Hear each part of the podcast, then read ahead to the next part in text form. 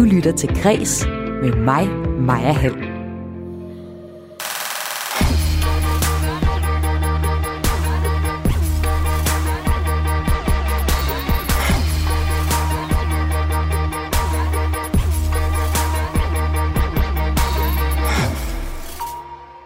Går en lige linje fra den måde, hvorpå kvinder fremstilles i klassiske teaterstykker, til de overgreb unge kvinder udsættes for i virkeligheden, mener teaterdirektør Jon Steffensen. Og den pointe er forfatter Knud Romer lodret uenig i. Debatten, debatten den tager jeg med de to her først i dit daglige kulturprogram Kreds, i anledning af, at teaterne genåbner med masser af klassikere på programmet.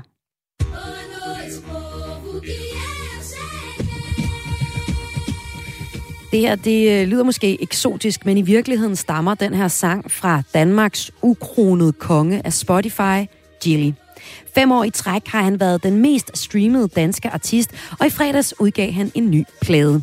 Og på det nye album, der mener blandt andet kulturmediet Soundvenue, at Jilly endelig står ved sin status som Danmarks måske største popstjerne historie, men du ved, der er altid råer i. Vi er ude alene, mens de andre skal bruge backup. Den eneste gang, de trykker fucker, når de tagger Fucking køb jeg er kondom, så er strapped up. Kom ind i klubben med sandaler og min kærbos Musikjournalist på Soundvenue Christian Karl giver her i kreds en tur rundt i genre-gigeren Gillis pop-univers. Og i udsendelsen her, der får du også en kulturguide med musiker Silas Bjergård. Og det er i programmet Kreds, som du har tunet ind på her på Radio 4. Mit navn, det er Maja Hall, og jeg vil bare byde dig rigtig hjertelig velkommen til Kreds.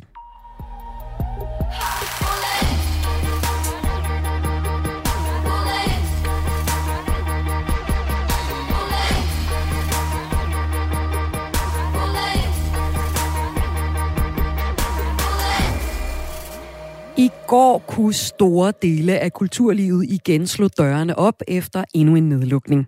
Og øh, hvis man kigger rundt i teaterkalenderen lige nu, så er der i den kommende tid masser af gode gamle klassikere på plakaten rundt omkring i landet. Det gælder for eksempel Romeo og Julie, der er Stolthed og Fordom, og der er også Mens vi venter på Godot. Men Måske bør de danske teatre være mere varsomme med at opsætte teaterstykker, der er skrevet i en tid, hvor synet på kvinder og på minoriteter var anderledes end i dag. Jon Steffensen, teaterdirektør på Avenue T. Velkommen til Radio 4. Tak. Du mener, at der er en lige linje fra den måde, kvinder fremstilles på i mange af de klassiske teaterstykker, til de overgreb, mange unge kvinder udsættes for på nettet. Hvordan det? Ja, den her øh, sætning, eller det, det udsagn, som jeg står ved, Øh, det gav jeg i forbindelse for to år siden, eller godt og vel to år siden, hvor jeg var inde og se Skatteøen med min datter på dengang ni år. Og jeg blev simpelthen lidt overrasket over at se, hvordan kvinder blev fremstillet, øh, som enten nogen, man kunne rave løs på, øh, som ludere, eller som nogen, der ikke havde nogen mening selv. Og jeg synes, at øh, lige der, der tænker jeg, at man har som teater en særlig forpligtelse over, hvad det er for en verden, vi giver videre til børn. Ikke bare når det gælder klima og grøn omstilling, men det gælder sørme også, hvad det er for nogen, en verdensbillede, vi giver videre. Og det, det var sgu ret utroligt, at børn på 9, 10, 7, 8 år skal sidde og høre eller se, er det virkelig det, teatret mener? Eller er det det, er det det bedste, vi kan komme med og give videre til vores en fremtidig generation. Nej, det synes jeg ikke. Og derfor mener jeg også, at der er en lige linje. Det må der jo være. Altså, alt er jo opdragelse på det tidspunkt, eller dannelse. Og hvis vi fortæller, at det er, der er frit slag på alle hylder for, for drenge til at øh, behandle piger på den måde, som de ser på scenen, så er det måske ikke så underligt, at øh, det er drenge, og og der er så mange digitale overgreb, øh, som der er øh, på piger senere, fordi det at dele et billede af en pige, det er sgu okay, når man har set sådan noget taler.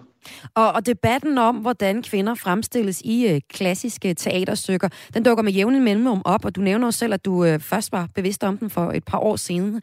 Senest i øh, fredags dukker debatten igen op.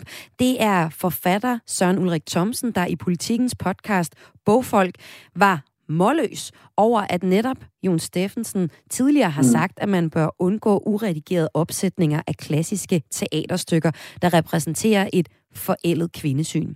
Søren Ulrik Thomsen mener, at det er forkert at omskrive klassiske teaterstykker, fordi de skulle have et, med nutidens briller, forkert kvindesyn. Det ryster mig, fordi det er også, jeg synes også, det er at se ned på de unge mennesker.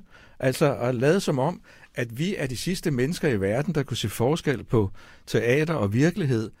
Så Jon Steffensen, Søren Ulrik Thomsen er altså kritisk over for din pointe. Han mener ikke, at man skal omskrive klassiske teaterstykker efter nutidens normer, fordi publikum godt forstår konteksten, altså den tid, stykkerne er skrevet i. Jon Steffensen, kan unge mennesker ikke se forskel på øh, teater og virkelighed? Det, det er jeg ikke i tvivl om, de godt kan. Jeg siger bare, at der er, vi har, der er en særlig forpligtelse, når det gælder børn. Og en anden ting er jo også, at jeg mener ikke, vi skal i den grad, når det gælder klassikere for voksne, omskrive dem. Der går min anke mere på, hvorfor teater i forhold til det medie Søren Thomsen, Ulrik Thomsen beskæftiger sig med bøger. Hvorfor er vi blevet sådan en butik for genudgivelser, når det gælder teater? Hvor, hvor er alt det nye? Hvem skal stå ved siden af Øenslæ og Holberg inden foran det kongelige teater, hvis vi bliver ved med at genudgive, i stedet for at komme med nye bud på verden? Og det, der, det er så den anden anke, det er, at teateret på en eller anden måde øh, skal være langt mere fornyende end bagudskuende. Og nu kan jeg så byde velkommen til dig, Knud Romer. Velkommen til Kreds. Tak skal du have. Hej, Jon. Hej, Ulle. Hej, Knud. Undskyld. Hej, Knud. Hej. Ja, det er Knud Romer, der er forfatter og generelt velbevandret i de store europæiske klassikere. Og Knud, har Jon Steffensen ret i, at der går en lige linje fra nedsættende stereotyper om kvinder i teaterklassikerne til overgreb i virkelighedens verden, som han siger her? Nej, men han siger jo tre meget vidt forskellige ting. Ikke? Altså, det ene, det her med, altså selv børn, og det er han jo også enig i, kan jo skille mellem fiktion og virkelighed og alvor og leg, Det er jo forudsætning for, at man kan begå sig i nogle af delene, og forudsætningen for, at du overhovedet kan have fiktion, drama, altså du vil jo ikke kunne vise indlysningsnedklapninger i film, hvis du anlagde en, en bogstavelig normer for virkeligheden på det her, og forudsætningen for at overhovedet kunne begå sig i virkeligheden er jo netop, at kunne skelne mellem fiktion og virkelighed. Hvis du ikke kan det, så har du jo en paranoid psykose. Og i gamle dage, altså det er jo ikke så lang tid siden, at vi havde diskussionen om shooter gangs, der ligesom skulle være skyld i... i og shooter gang er den her aarhusianske rap-gruppe.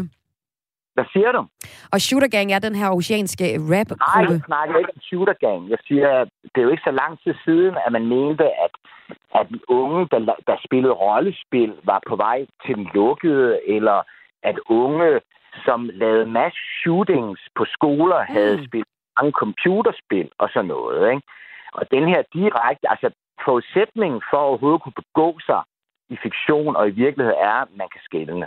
Og der er ikke nogen direkte sådan mimetisk identifikatorisk efterligning af den opførsel, der foregår på film og på, på skuespil. Når det så er sagt, så er det klart, at klassikere er hellige køer, der skal slagtes.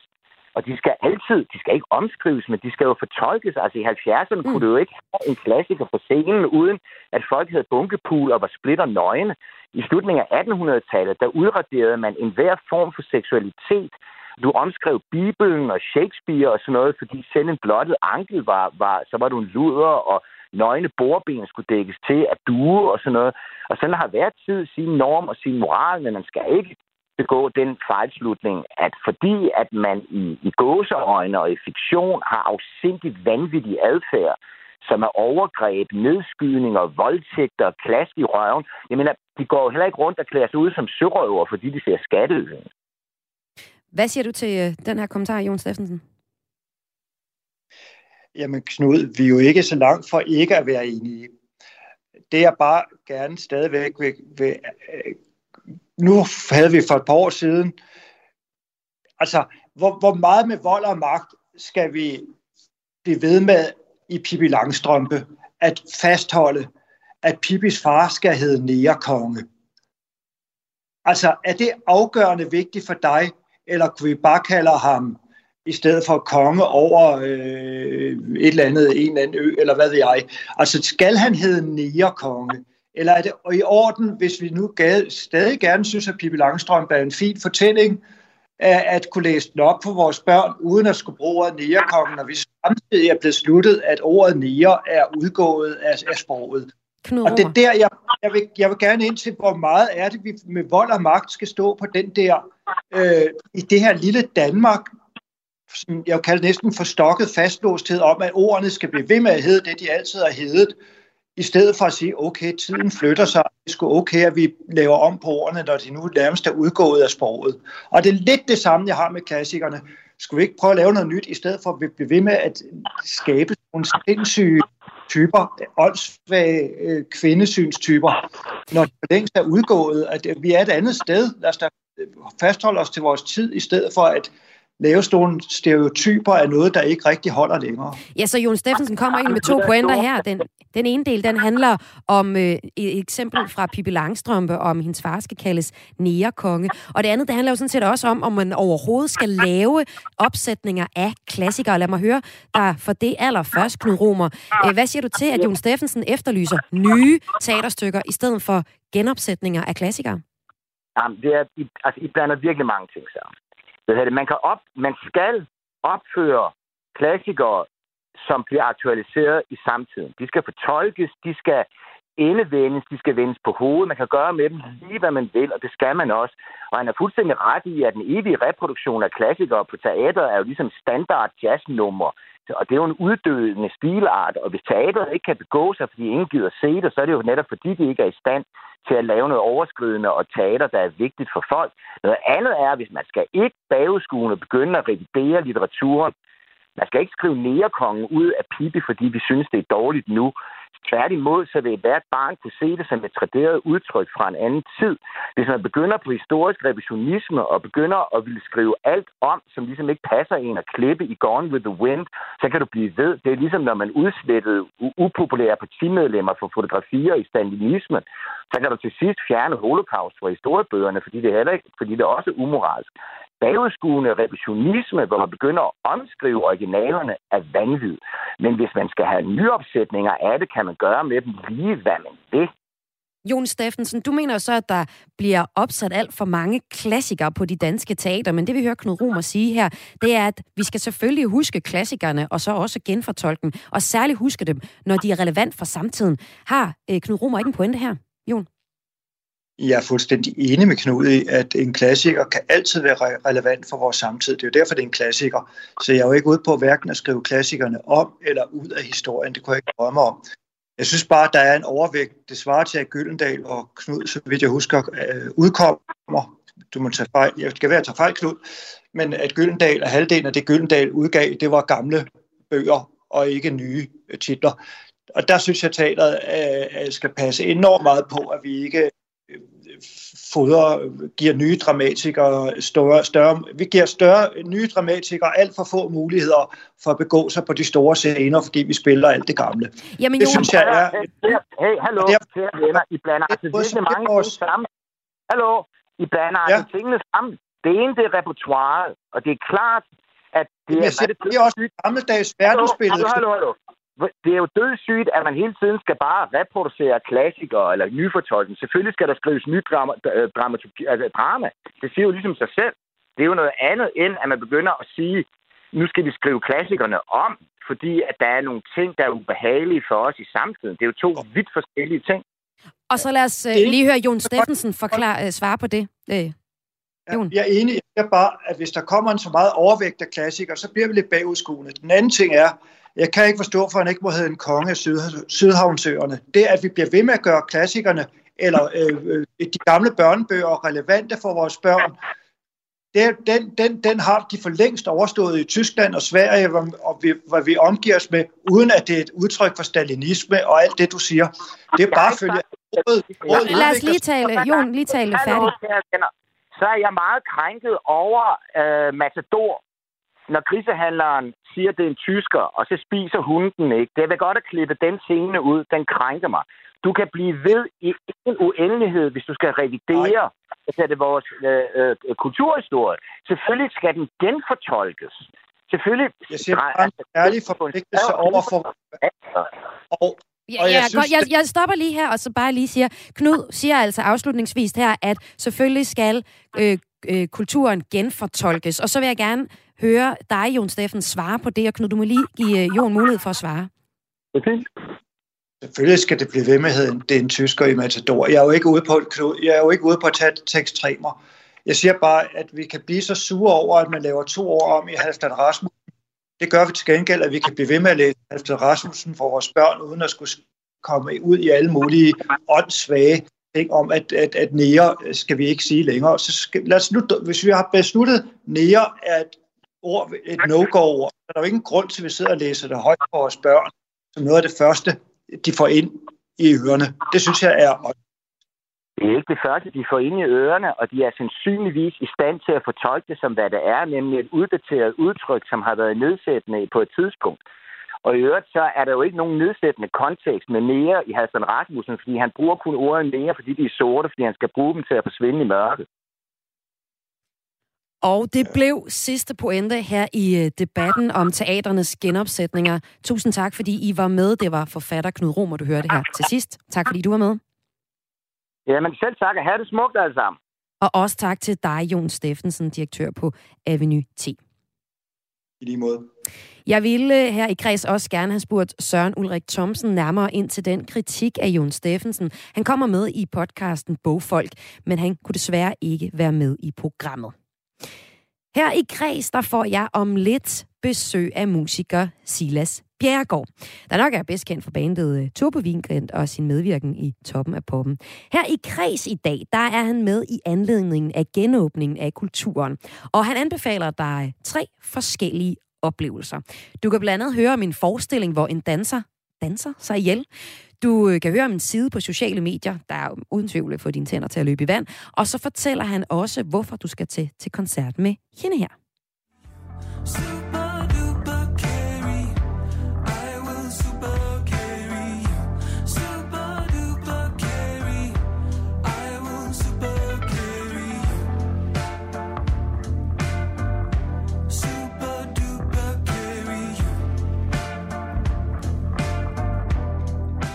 Det her, det er Lucky Lo, og hende kan du høre mere om senere i udsendelsen, når jeg altså er her i dit daglige kulturprogram Kreds for besøg af musiker Silas Bjerregaard.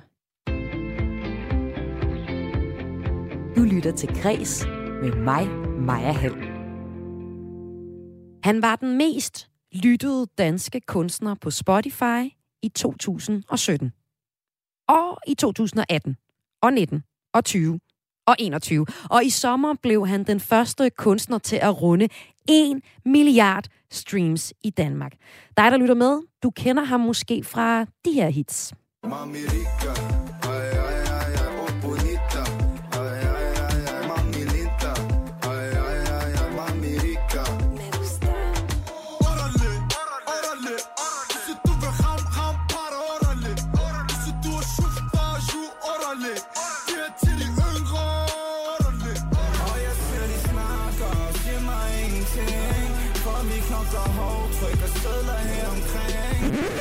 Det her, det er rapperen Gilly, Kian Rosenberg Larsen, og det er ham, jeg taler om nu. I fredags, der landede hans nye album Carnival nemlig. Den fik blandt andet fem hjerter i politikken, og i lørdags optog sangene fra den nye plade 8 ud af 10 pladser på listen over mest lyttede sange på Spotify, mens han selvfølgelig udgjorde, altså han gjorde rent bord i top 3.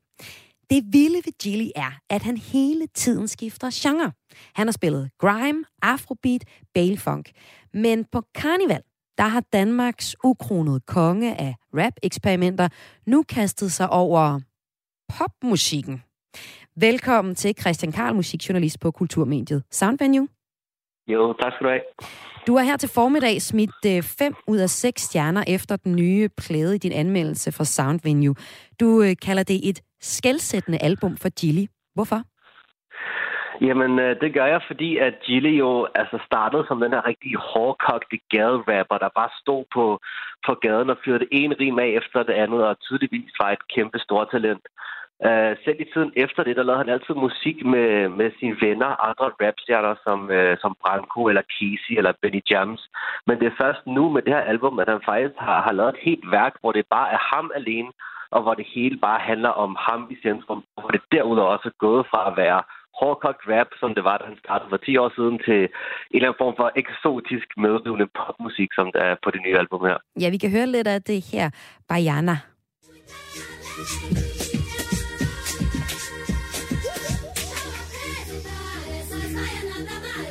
Hey, hey, hey, hey.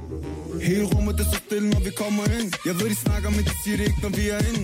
Hænder op i vejret, som der var i råeri Jeg hører historie, men du ved, der er altid råer i. Vi er ude alene, mens de andre skal bruge back up Den eneste gang, de trykker folk, når de tjekker. Fucking køb jeg er kondom, så er strapped up Kom ind i klubben med sandaler og min cabbox gjort det længe. Også vi på farten, altså gennem pay Stadig tidlig op og sent i seng. Tror du vi går op i småbørns hey Ja, jeg har gjort det længe. Også vi på farten, altså gennem pay Stadig tidlig op og sent i seng. Tror du vi går op i småbørns hey Christian Karl, øh, det her Gilly-nummer, det er jo ikke sådan alfabet popmusik. Hvordan er det, du mener, at Gillys nye album er et popalbum? Jamen, øh, det har du helt ret i. Det er måske mere korrekt at kalde dem for, for meget nutidigt eller et moderne popalbum, fordi samtidig med, at, at den hiphop, som Gilly jo stammer fra, er blevet ligesom den største ungdomsgenre nu, og ligesom vortids uh, popmusik, ja. så har Gilly så også rykket popmusikken over til, til nogle helt nye egne. Altså, det har du også omtalt i starten af udsendelsen med, at han inkorporerer genrer som dancehall fra Jamaica, afrobeat fra Vestafrika eller bejlefunk fra Brasilien. Altså han formår ligesom at, at gøre sin musik til popmusik via de her forskellige genrer fra forskellige dele af verden, og det er sådan lidt det, der kendetegner ham både som kunstner og som popstjerne, at han er sådan en meget global, øh, en meget global popstjerne, der, der ligesom laver den her popmusik, der trækker fra al verdens forskellige inspirationskilder. Og Christian Geil, du har lovet øh, mig og øh, gør mig og lytterne klogere på den ret vilde genreudvikling, som øh, Gilly har gennemført øh, over de sidste mange år, og jo så også har trukket rigtig mange andre med ind på. Og øh, nu er vi altså kommet til poppen, kan man sige, på Carnival, hans seneste plade. Øh, for pladen den her, den står så uden tvivl på skuldrene af hans tidligere udgivelser, som har bragt ham ret vidt omkring i forskellige genre. Og hvis vi spoler øh, Gilly sådan helt tilbage, så startede det hele faktisk med en øh, genre, der hedder grime. Øh, minimalistisk, skrabet og virkelig råt. Chilis øh, vers i den her sang, der hedder Fissehul, som han lavede med blandt andet Casey, lød for eksempel sådan her gerne snakke på deres ting. Blære sig mig mig pap på deres ting. Men de holder vagt på deres ting Så folk der ikke trykker til at rap på jeres ting. De forstår ikke deres parter for svand For jeg overtog lortet som har og tand. En mand dyb mod dig og en flok mand Står stadig min grund. Tummer det sand Sand. Hvem siger jeg uærlig Du er ikke noget særligt? Bare lad være de er træt af de tumper der gerne vil prale. Chili han bomber som rap general Flytter dig når jeg smutter nar Vi venner støtter mig med din løber bare. Og det så ærligt men, for intet er dybere end loyalitet. BOC spytter højere Ja, det her det er så Gilly anno 2010. Første gang, vi sådan rigtig hører fra ham. Øh, Christian Karl, hvad er det for en Gilly, vi møder til at begynde med her? Jamen, det er jo nærmest det modsatte af den øh, tropiske, karnevaleske popmusik Gilly, vi kan høre i dag. ja. Altså, dengang, der kunne det jo nærmest ikke blive hårdt nok. Altså, sangen hedder Fissehul. Det er jo også en fuldstændig vanvittig titel. Men, øh, men dengang handlede det altså om at stå med et håndholdt kamera et sted på, på Nørrebro, og så bare rap igennem. Uh, grime var jo sådan en, en form for revolution på den danske rap-scene mm. dengang i, i, i 2010 og 11. Altså, der var jo tale dengang om, en, om det, der blev kaldt for grime-bølgen, hvor en masse nye unge rapper virkelig sådan væltede hiphop-scenen om kul og ligesom gjorde krav på, på deres plads på toppen. Og der var allerede dengang Chili, og men han var meget upo- upoleret her på Fisehul, så var det klart ham, hvor man tænkte, okay, han er måske det allerstørste talent af den her nye generation af rapper, der, der så også kom til at præge tierne og helt frem til nu. Ja, og Jillys øh, kommercielle gennembrud, det var så ikke noget, der lød, lugtede så meget af, grime. Det øh, gennembrud fik han sådan i 2015, og det fik han med det her.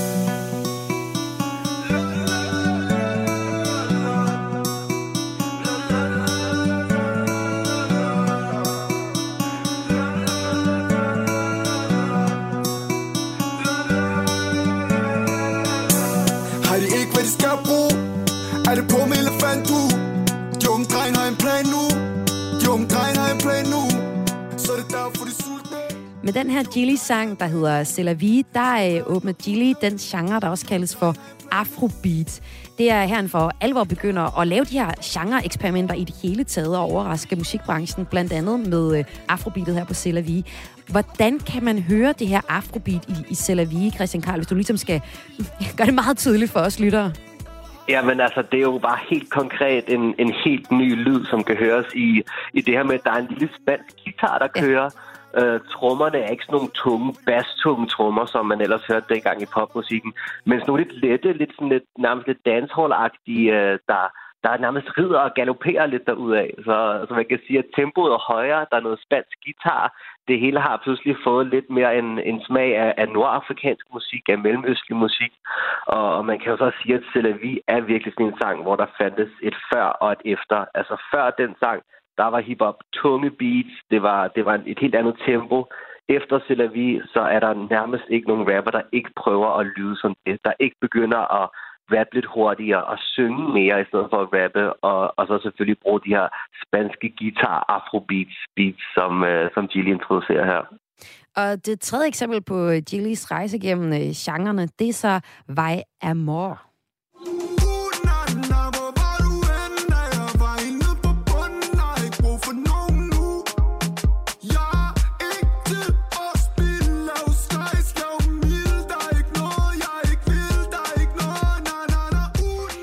Vaya Mor fra det album, der hedder Kiko fra øh, 2019.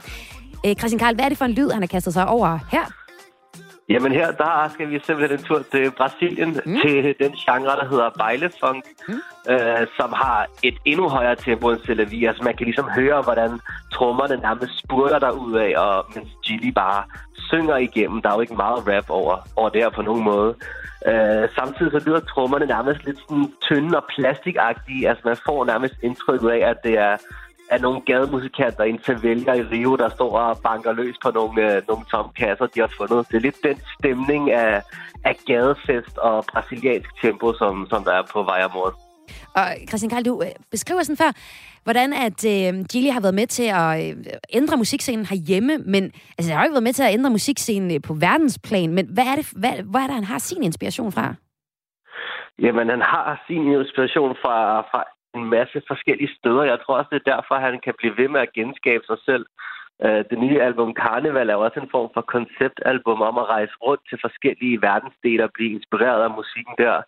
Altså, han er også en artist, der kan finde på at både gennemdigte dansk popmusik som, øh, som danseorkestret, som han gjorde på et tidspunkt. Mm. Så tager han til Brasilien på en ferie, og så pludselig tager han, øh, laver han musik i favelaen der og laver bejlefunk. Så er han måske forbi øh, Jamaica og laver dancehall. Altså, jeg tror, det er den globetrotter tilgang til at være popstjerne, som, som har gjort ham så stor, som han er. Og der er også noget, vi kan se, at andre internationale popstjerner, som for eksempel Drake fra kanadi- kanadiske Drake, som er en af verdens største stjerner, mm. han er jo også formået at holde sig, sig så stor ved, ved at gøre lidt det samme, altså rejse jorden rundt, blive inspireret af de forskellige genrer, og så inkorporere dem på en måde, der fungerer som moderne popmusik. Og lad os bare lige uh, slutte af med et nummer fra det uh, nye album Carnival, og det er det nummer, der hedder Miami Vicer, som jeg altså er med på det album, der kom i uh, fredags. Og en af de sange, du hæfter ved, det er netop det her nummer, hvor du mener, at Gilly kunne være et bud på sådan en, lidt en, en landsholdssanger, eller i hvert fald landsholdsnummer. Hvordan det?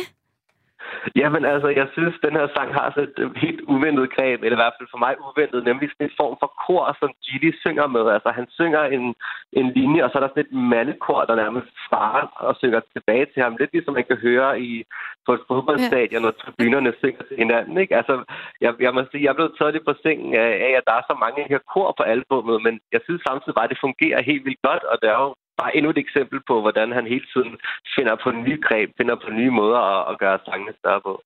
Og her i Græs, der får du Miami Vicer, altså fra Jillys nye album Carnival. Christian Karl, tak fordi du var med øh, på en coronasikker forbindelse hjemmefra, altså musikjournalist på Kulturmediet Soundvenue. Tak.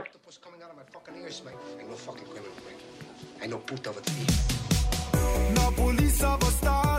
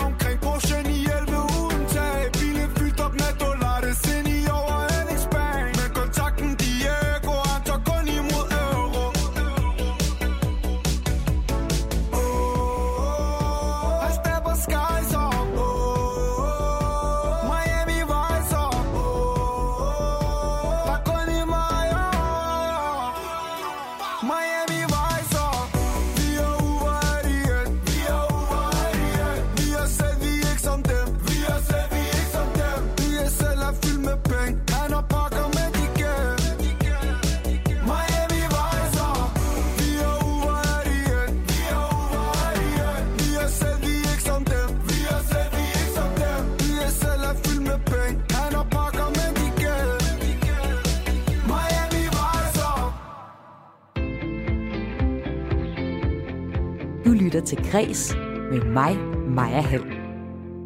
I går åbnede kultur, kulturlivet om sitter, om sidder delvist op igen.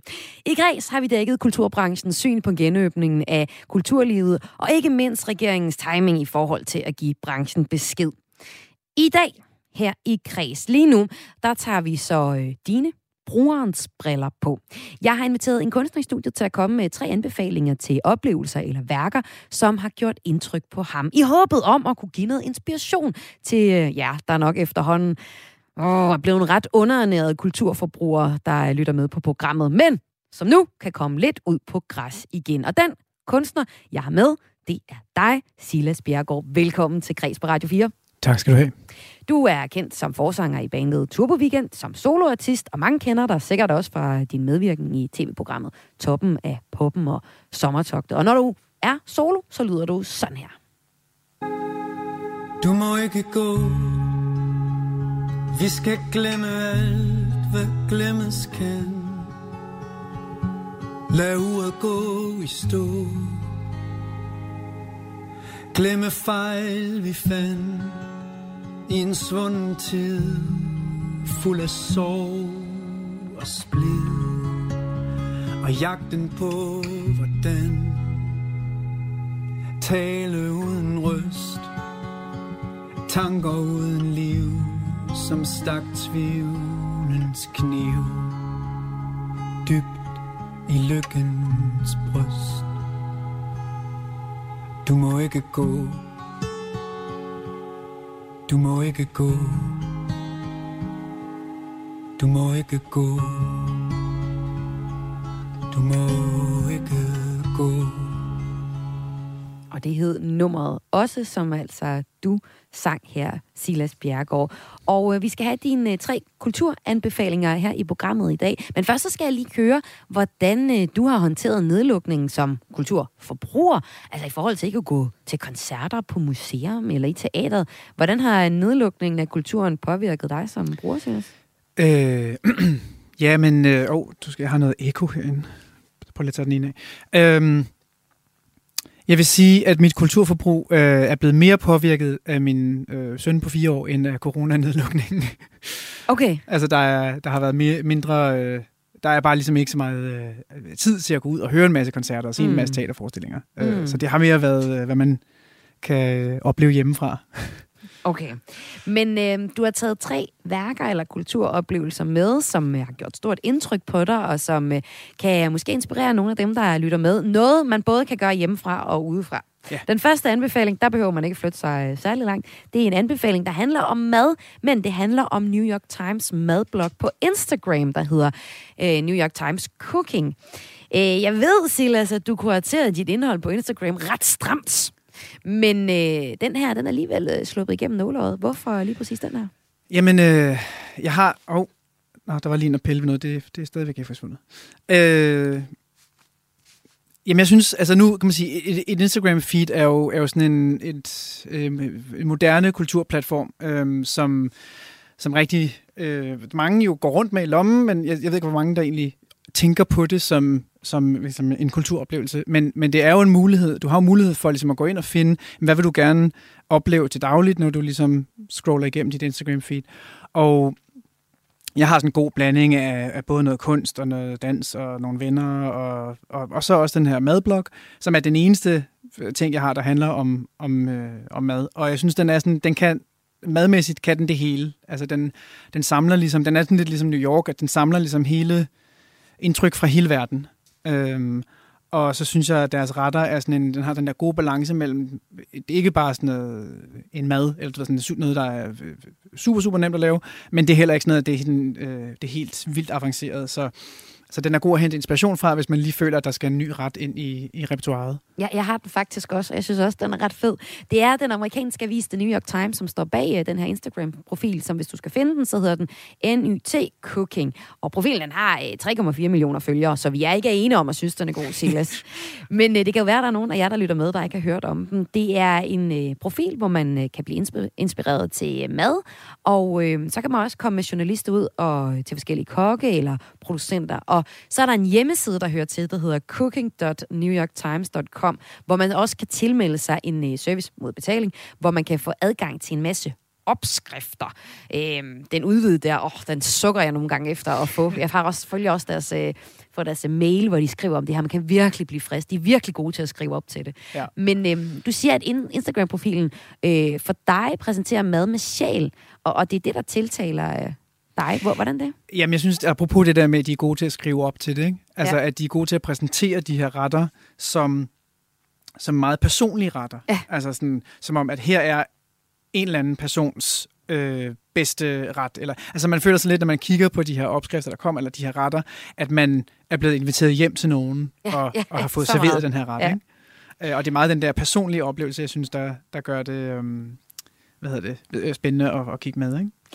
Det var altså den første anbefaling her i dit daglige kulturprogram Kreds på Radio 4, hvor musiker Silas Bjergård i anledning af kulturens genåbning kommer med tre inspirerende bud på kulturoplevelser. Og din anden anbefaling, det er en danseforestilling øh, med en danser, der bliver offret til foråret og danser sig til døde. Det er en ekstremt dramatisk øh, forestilling, som har blæst dig fuldstændig bagover på Østre Gasværk, og som snart bliver genopsat, så andre også kan opleve den. Prøv lige at fortæl, hvad er det for en øh, forestilling, Silas? Det er, øh, jamen det er en, en koreografi, jeg tror, det er en Pina Bausch, mm. som er en tysk koreograf. Mhm. Og nu skal jeg passe på, hvad jeg siger.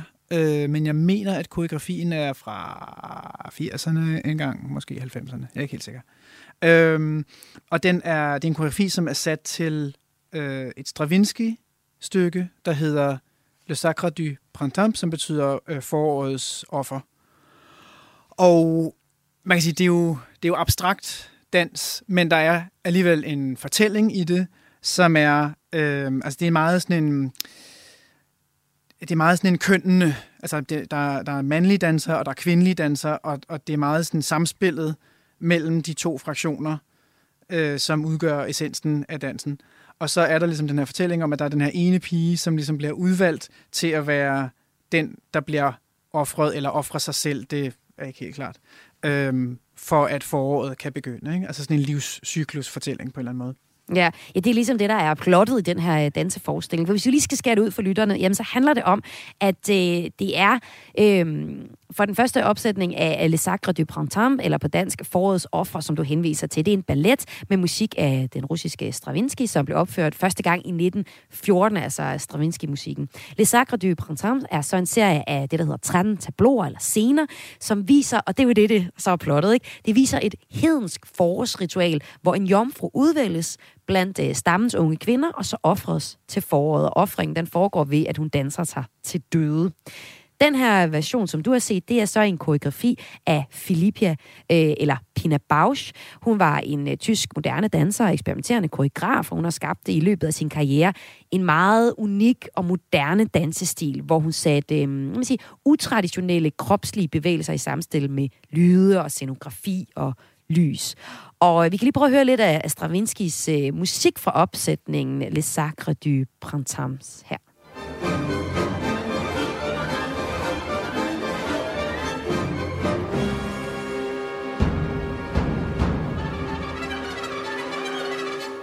Det er jo helt tydeligt, at musikken også er meget energiladet, og det siges, at Pina Bausch skulle have spurgt sin danser, hvordan vil du danse, hvis du vidste, at du skulle dø, da hun skabte det her værk, ikke? Ja. Og øh, den unge pige, som i forestillingen ender med at blive udvalgt til at danse sig selv til døde som offer for foråret, øh, at det kan begynde, ser så også virkelig ud til at danse sig selv til døde. Hvordan synes du, det så ud? Jamen, altså, det var, det var en meget, meget fysisk oplevelse. Øh, det er jo, kan man sige, den her opsætning af, øh, af Pina Bausch's koreografi er jo særlig, fordi den er lavet med, med dansere fra 14 afrikanske lande mm. i samarbejde med École du Sable. Mm. Øh, så det i sig selv er nyt at se den med... med, med den Ja, det kaldt være en moderne dans i verdensklasse, hvor Europa møder Afrika. Ja, ja, ja, ja absolut. Øhm, og så har de, øh, så har de ligesom, øh, de har lagt jord ud på hele øh, dansegulvet. Og, og i takt med, at de her dansere bliver mere og mere svedige at danse, så klæ- klæber den her jord til deres kroppe, og, og svedlugten øh, Ja. kommer ind i næseborene på dig, og det lugter bare af jord og sved. Det er meget, meget sådan primalt, det hele. Og så er der bare en energi i de her dansere, som fuldstændig blæste mig bagover. Altså som performer selv, så ved jeg, hvor, hvor ligesom, så kan jeg kan godt se, når nogen Altså, det lader, lugter som om, de af sved. Ja, ja, men man kan også se deres, man, man kan se, ligesom, hvornår nogen lader, som om de, de giver sig, og hvornår de rent faktisk Ja, giver sig. ikke? også. Ja. Og, og det var bare sådan, altså der er sådan en sindssyg opbygning i det her stykke, som eskalerer og eskalerer og eskalerer og ender i det her klimaks, og man, er, ja, man sidder vildt tilbage og tænker, nu kan du ikke mere. Jeg, altså, Man tror på, at hun dør. man tror virkelig på, at hun dør. Ja. Ej, det lyder vildt imponerende. Og forestillingen, som du anbefaler her, Silas, den øh, bliver også genopsat på. Ja. Østre Gasværk Teater fra den 27. maj, hvor man altså kan øh, se den her udstilling. Altså, altså det- det, er det en det- eller forestilling, en forestilling, man også bliver rørt af egentlig? Ja, det synes jeg. Ja. Ja. Altså, øh, øh, man bliver jo rørt på sådan et meget, meget sådan basalt plan, sådan Ja. meget, meget sådan menneskeligt plan omkring sådan liv og energi og død og altså endelighed og, og, og sådan noget. Øhm, og så bare den dedikation, der er på scenen. Den øh, sidste anbefaling, du kommer med her i Kreds, det er Lucky Low, der er en svensk sangerinde, sangskriver performer, som er bosat i København, og øh, faktisk tager på turné, blandt andet kommer forbi Horsens, Svendborg og Aalborg til foråret. Og hun lyder sådan her.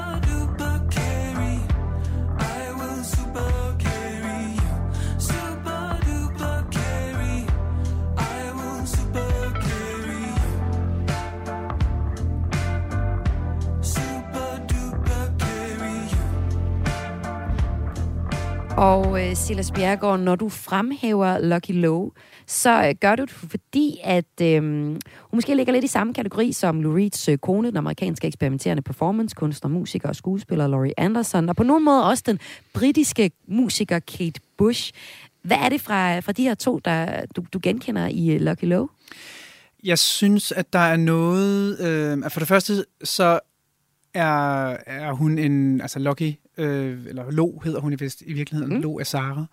Øh, hun er en super, super dygtig multi-instrumentalist. Synger, spiller, spiller blandt andet banjo. Ja. Øh, men vist også en masse andre instrumenter. Øh, og, øh, og har en, en sådan en... Hvad kan man sige, det er ikke en, ikke, en ste, ikke en stemme, der nødvendigvis stryger med hårene eller alle kops te, men mm. den har en, en karakter, og den, man kan høre i meget små, små fraser, at den vil fortælle dig noget, som ikke er noget, du nødvendigvis forstår med det samme. Ja, og så er der Øhm. også et eller andet ved hendes lyd, som du også synes er fed, det der med, hun lyder umiddelbart som, som en popmusiker. Men der er også noget kant i hende, som, Ja, som gør altså- det lidt, lidt, sådan lidt sværere. Altså man skal sådan, åh, man skal lige lytte lidt gange for at, at synes, det er fedt på en eller anden måde. Ja, altså en af de kunstnere, som hun i hvert fald også øh, minder mig om, det er jo St. Vincent, Ja. som jo er den her super, super dygtige guitarist og sanger, øh, som også laver popmusik, er det vel, men, mm-hmm. men det er jo bare altid sådan noget, det er sådan noget højteknisk ja, håndspillet Ja, ja. popmusik, ikke? Altså, hvor at der er sådan nogle små detaljer, hvor man bare tænker, okay, du er en, du er en mega dygtig instrumentalist, samtidig med, at du er en popsangskriver, men det er ikke sådan noget, altså det er jo, det, det, det er jo ikke sådan noget øh, Radio Nova-pop, det er mere sådan noget pop, der trækker tråde tilbage til noget Fleetwood Mac, men også den der New Wave scene i, altså i øh, 80'erne. Og, altså der er sådan en...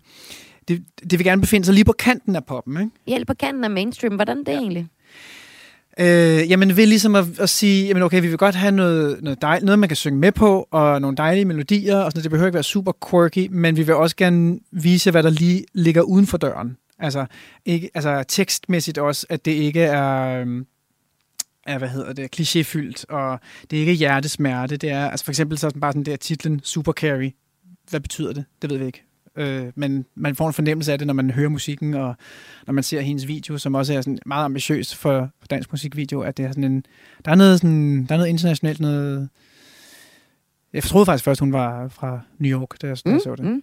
Hun er egentlig svensker, men ja. bosat i Danmark, og hendes øh, lyd bliver beskrevet som jazzet, eksperimenterende og moderne, så mange genrer, kan man sige. Ja. Gaffa kalder hende en af de mest interessante artister, der vokser ud af det danske vækstlag lige nu.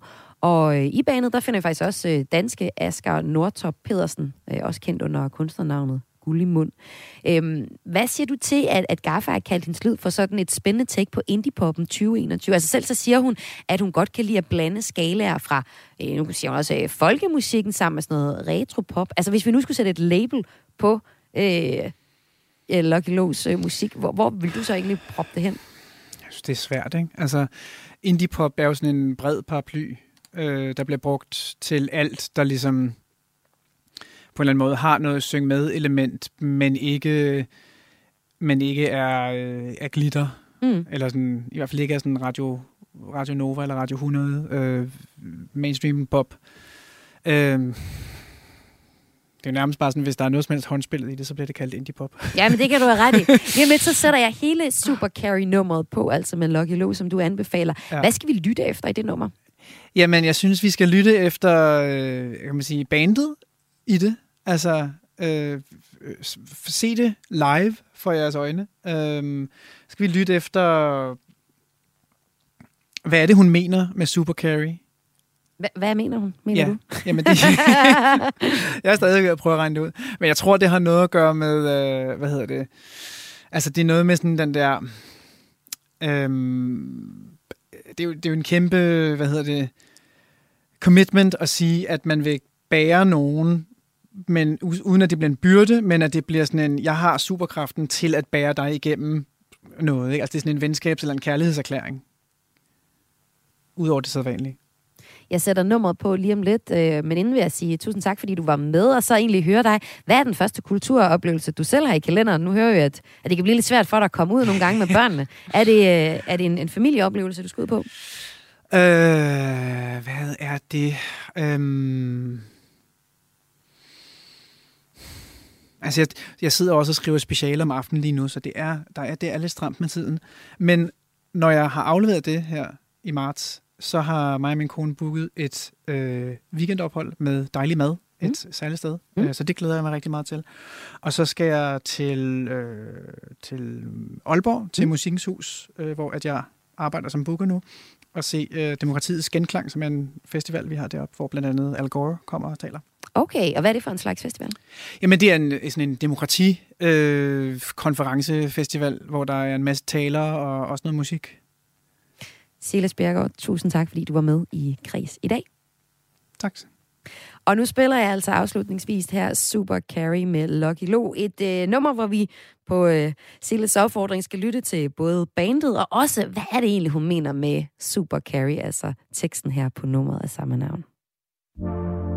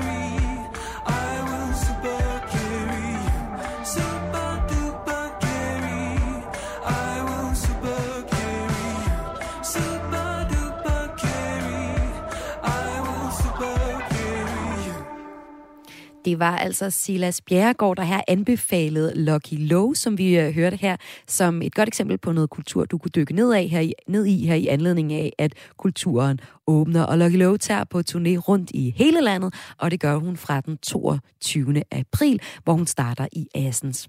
Udover Lucky Low, så fik vi også andre anbefalinger fra Silas Bjerregaard. Øh, vi fik blandt andet anbefalet at høre, eller at tjekke den Instagram-profil ud, der hedder New York Times Cooking, og hvis du skal finde den, så skal du søge på NYT, og så Cooking, altså C-O-O K-I-N-G. En øh, Instagram-profil, som helt sikkert kan få dine tænder til at løbe i vand. Han ind- anbefalede også en øh, forestilling, en danseforestilling, der øh, kommer en genopsætning af her til øh, foråret den øh, 27. maj på Østre Gasværk. En øh, forestilling, som er, hvor det er øh, danseren Pina Bausch, der har lavet den her øh, opsætning til musikken, Stravinskis musik, der hedder Le Sacre du Printemps, som vi også fortalte om i øh, udsendelsen her. Altså tre anbefalinger fra Silas Bjergård. Kreds er ved at være færdig for i dag. Det er et program tilrettelagt af Lene Grønborg Poulsen, Søren Berggren Toft og Mathias Wissing. Og jeg har været din vært de sidste 55 minutter, og mit navn det er Maja Hall. Har du en, et tip eller et, øh, et et ris eller ros til Kreds, så send os en mail på kraes radio4.dk og det er kraes radio4.dk. God eftermiddag.